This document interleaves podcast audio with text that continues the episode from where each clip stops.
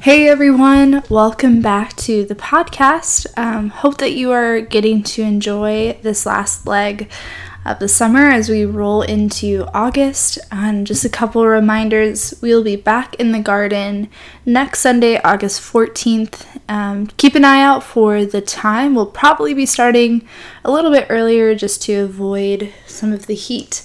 Um, but yeah, just keep an eye out on our Discord and our Instagram and all those good things to stay updated. But so excited to jump back in the conversation with you all as we round the corner. Um, and other reminders that on August 28th we won't be meeting for Sunday service, and September rolls around our yearly environmental series. So, kind of prep yourself for all the things to come but I hope you can join us for conversation here on Sunday. Um, and so, as we jump into this text and this passage, just a little reminder of where we've been the last few weeks. We've talked about um, deconstructing our values, what matters to us. We've kind of gone through the sermon that Paul gave last week around, you know, what are the things that don't matter what are the things that we shouldn't necessarily be trying to store or hold on to? Um, and then how do we reframe the sense of what is wealth to us when it really does come down to what matters? And we continue to roll in this text of Luke in the chapter 12 to just continue this conversation. Again, hopefully adding another layer and also continuing what we've already started. So this uh, this morning, or whenever you are listening to this podcast, I'm going to read out of the message version uh, for our text this week from Luke 12 verses 32 through 40. It says, "What I'm trying to do here is get you to relax, not be so preoccupied with getting." So you can respond to God's giving. People who don't know God and the way that they work fuss over these things, but you know both God and how the divine works. Steep yourself in God reality, God initiative, God provisions, and you'll find that all of your human concerns in every day will be met. Don't be afraid of missing out. You're my dearest friends, and the Father wants to give you the very kingdom itself. Be generous, give to the poor. Get yourselves a bank that can't go bankrupt. A bank in heaven, far from bank robbers, safe from embezzlers, a bank that you can bank on. The place where your treasure is, is the place that you'll most want to be and end up being. Is when the master shows up, keep your shirts on, keep the lights on, be like house servants waiting for their master to come back from his honeymoon, awake and ready to open the door when he arrives and knocks. Lucky the servants whom the master finds on watch. He'll put on an apron, sit them down at the table, and serve them a meal, sharing his wedding feast with them. It doesn't matter what time of the night he arrives, they're awake and so blessed. You know that if the house owner had known what night the burglar was coming, he wouldn't have stayed out late and left the place unlocked. So don't be careless. Just when you don't expect him, the Son of Man will show up. The word of the Lord. And so I'll post um, kind of the New Revised Standard Version as well uh, within our text on the website and the podcast. But I think it's so interesting to kind of read through this phrase of steep yourself in God reality, God initiative, God provisions. And so as we kind of roadmap through this text, I'm curious of how we've mapped out what our values are as a community and then also how do we decipher between what doesn't matter and what matters and then how we serve in that space. Uh, I think in some ways this text is hard to preach to this community because it does feel like we are already engaged in this discussion. Um, and also, there are aspects of this text that feel kind of very pointed towards a specific eschatological framework, uh, or at least it has been used in that way. Um, we're also framed in a different way, as we've talked about in our values discussion, that for us it's not about maintaining as many people as possible, um, kind of quantity over quality, but instead the opposite when it comes to our discussions and our community space. Um, so in in this kind of discussion, it's very much a push and pull of is this more of something that we gear towards, you know, our individual spirituality? Is this something that we bring into the community conversation? Um, so, as always, I will do my best to offer some new ideas around this text. Um, but again, it's kind of open to our collective wisdom of what we think will make the most sense for a conversation on Sunday. The way that this t- text is typically kind of set up is it starts with the phrase of do not be afraid, which we have heard many other times within the text.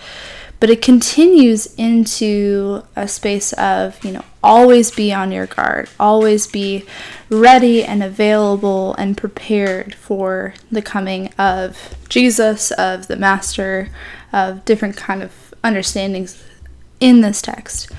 Um, and it's very hard for me to reconcile those two things of how how do you maintain a sense of do not be afraid because the the father the divine wants to give you the kingdom wants to steep you in god reality while also leaning into a fear based you need to be ready you need to be on guard uh, because woe is you know the servant who may not be prepared. Uh, we've read through other similar texts that have used these analogies of keep your lamps lit. Um, you know, if you aren't ready on time, then you're going to get left behind. And yet, in this text reading that we get from the message, there's specific phrases in this text of, you know, don't be afraid of missing out. Um, live into, you know, a normal reality, or at least live in a way that reflects um, kind of a sense of abundance and, and truth of what you're doing is good enough. And so I try to steer away in our conversations from uh, a framing in which it would lead us to be more anxious, that feel like we're not doing enough. Because uh, I don't think that this is what we are actually getting at here. Um, instead, I think that it is leading us to consider what it would be like to live a life where our normal interactions, our daily habits, um, are already allowing us to be in a space that we are living into our truths. Um, I always refer back to the quote by Bob Goff of when joy is a habit, love is a reflex. And so throughout this conversation, I kind of wonder a little bit more about our reflexes. What does it mean to build a life in which we are naturally feeling in this space and filling in this space of reflecting divine love, divine belonging, um, divine acceptance of one another? And so I think the less that we feel like we need to fear, the more we know that a life of also giving out of ourselves, of that imagery of a river flowing out of us, allows us to live not just on the brink of destruction, um, but on the brink of affirmation. Um, where I think we can also more readily hear this text in a more positive light um, rather than feeling like it is punishing us, uh, that we won't be blessed if we don't do everything right and maintain a sense of preparedness.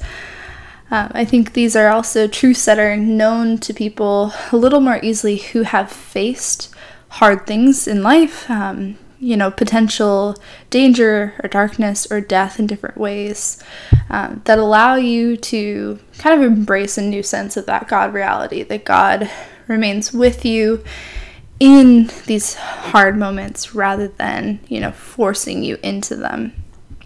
And so as we, we come back to this text of what is our reflex around giving? What is our reflex around being with people in ways that aren't always easy? Um, what is our reflex when we do get anxious? Because it's not a completely avoidable reality. Um, I think that Jesus moves us from a space of last week teaching us that riches are not the ultimate concern for life.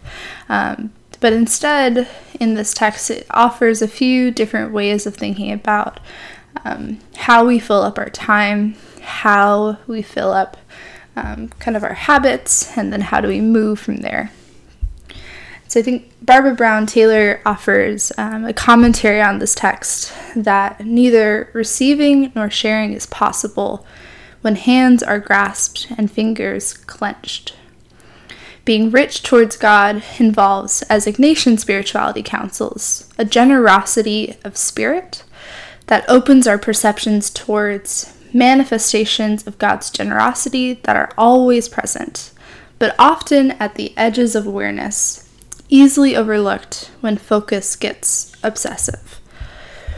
And so I want, and I hope, that we allow this text to kind of surprise us as we think about this idea of the generosity of spirit.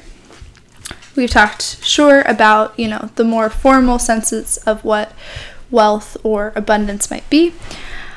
But I think if we're going to set up a life that grace and love are natural to us, rather than having to panic about whether or not we're holding up to a certain standard, there's a natural progression towards uh, a Jesuit value of magis, which reflects an idea of more. Uh, but this is not a more for ourselves of storing up like we talked about last week. Uh, instead, it is conducive towards the greater service of the divine and the universal good. Um, kind of the unofficial motto of the Jesuits is Ad Majorem Dei Gloriam, for the greater glory of God.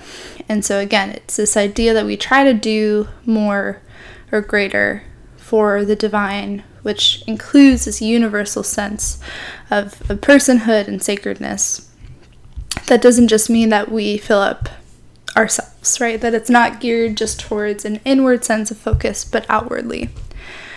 And so I think being prepared when we talk about how do we prep for, you know, a test or how do we prep for life are a little bit different, but you feel like if you just do more, if you speed up and you try to get through as many chapters as you possibly can to cram for a test, then hopefully you will you'll get it. When in reality, if you were able to take it at a slower pace and actually digest the material, you have a much better chance of kind of making those right answers or equations or what have you on that test.